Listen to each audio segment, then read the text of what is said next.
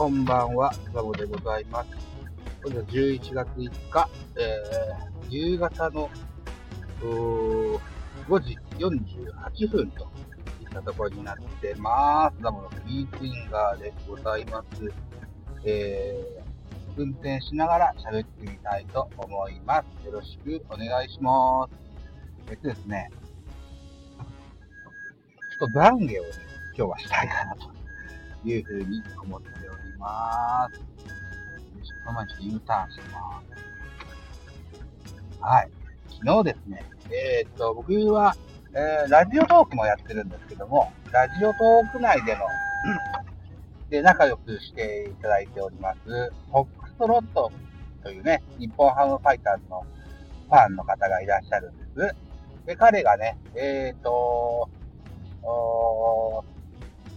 実況中継生ライブっていうのをね、やるっていうのを聞いたもんですからね、えー、彼の実況中継をずっと聞いてました。だから昨日は巨人戦見てないんですよね。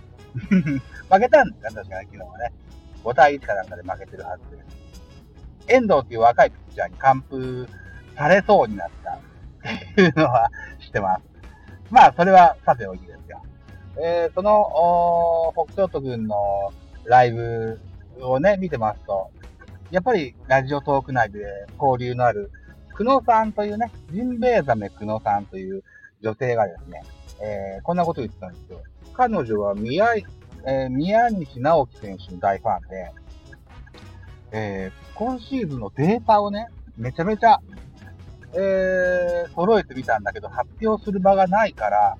あ壁当ての壁になってくれませんか、フォックスロットさんって言ってたんですよ。うん。で、彼は彼で、夜の10時ぐらいから、用事があるから、夜の深夜の12時ぐらいになになりますよとか言ってて、それでもいいですっていう話だったので、えー、僕もちょっと聞いてたんですよ。12時までね、待って。で、12時ぐらいになると今度12時20分からやりますって、久野さんがツイッターで言ってたので、12時20分まで待ってツイキャスに入っていったんですけれども、北斗君もなかなかあすぐに段取りもできなかったみたいで、えー、合流も遅くなってると。で、久野さんもデータを見ながら喋りたいけれども、携帯に書いてるからパソコンにまたツイキャスをダウンロードしてみたいな話をしながらね、なかなかこう、ツイキャスのスタートも遅くなっちゃったという形になっちゃったんですよね。で、僕も眠たいもんですからね、えー結局12時半ぐらいまでしかお付き合いできなくて、途中で寝落ちをしてしまったという結果になってしまったんです。これをね、僕はもっとね、瞬発力よくですよ。アイディアとして、あの、久野さんに、10時からじゃあ僕の番組、ポッドキャスト番組で収録しませんかと、お伝えすればよかったんだよなうーん、これ失敗しましたね。その時には気がつかなかったですよね。あ、俺のとこでやればいいって言ってあげたらよかったな。ツイキャスの最初の10分間も、うん、会話に入ってきてくださいよとか言われたんだけど、もうお布団に入ってるもんですからね。うん、ごめんねっていう風には送ったんですけどね。うん、これをね、僕は即興で、じゃあ僕の番組喋りませんかって言って、確か彼女3枠ぐらい使ってツイキャスをやったっていう話だったと思うから、1時間半ぐらいの宮西直樹1本での、あの、ベースボールカフェキャン中制が取れたのになーってね、今後悔してるんですよね。うーん。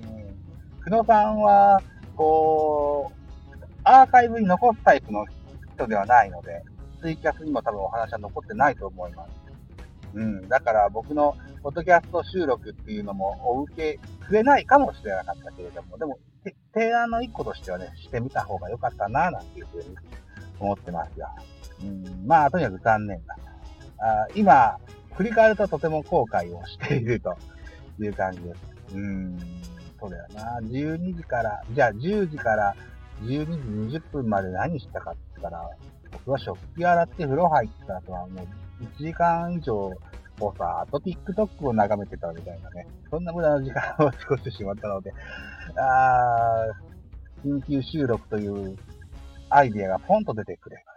ば、あそんなことにはならなかったのになーなんていうふうに思ってたりします。ということで、瞬発力とアイディアですよね。ここをしっかり伝えたいと思っております。本日は11月5日木曜日、確か9時か9時半かぐらいから、ラジオトークのライブで、マッコ DX さんが大喜利をライブでやる、やるって言ってたから、言ってたような気がするんだよな。これを、これに参加したいと思いますのでね。はい。えっと、ですね。スタンド FM の好きの方は、ラジオトークを聞かれてる方もいるかいないかわかりませんけども、ね、そんなイベントがあるみたいですよ。もしよろしければご参加されてはいかがでしょうかといったご提案をしてですね、えー、この枠、一旦止めたいと思います。はい。ご清聴ありがとうございました。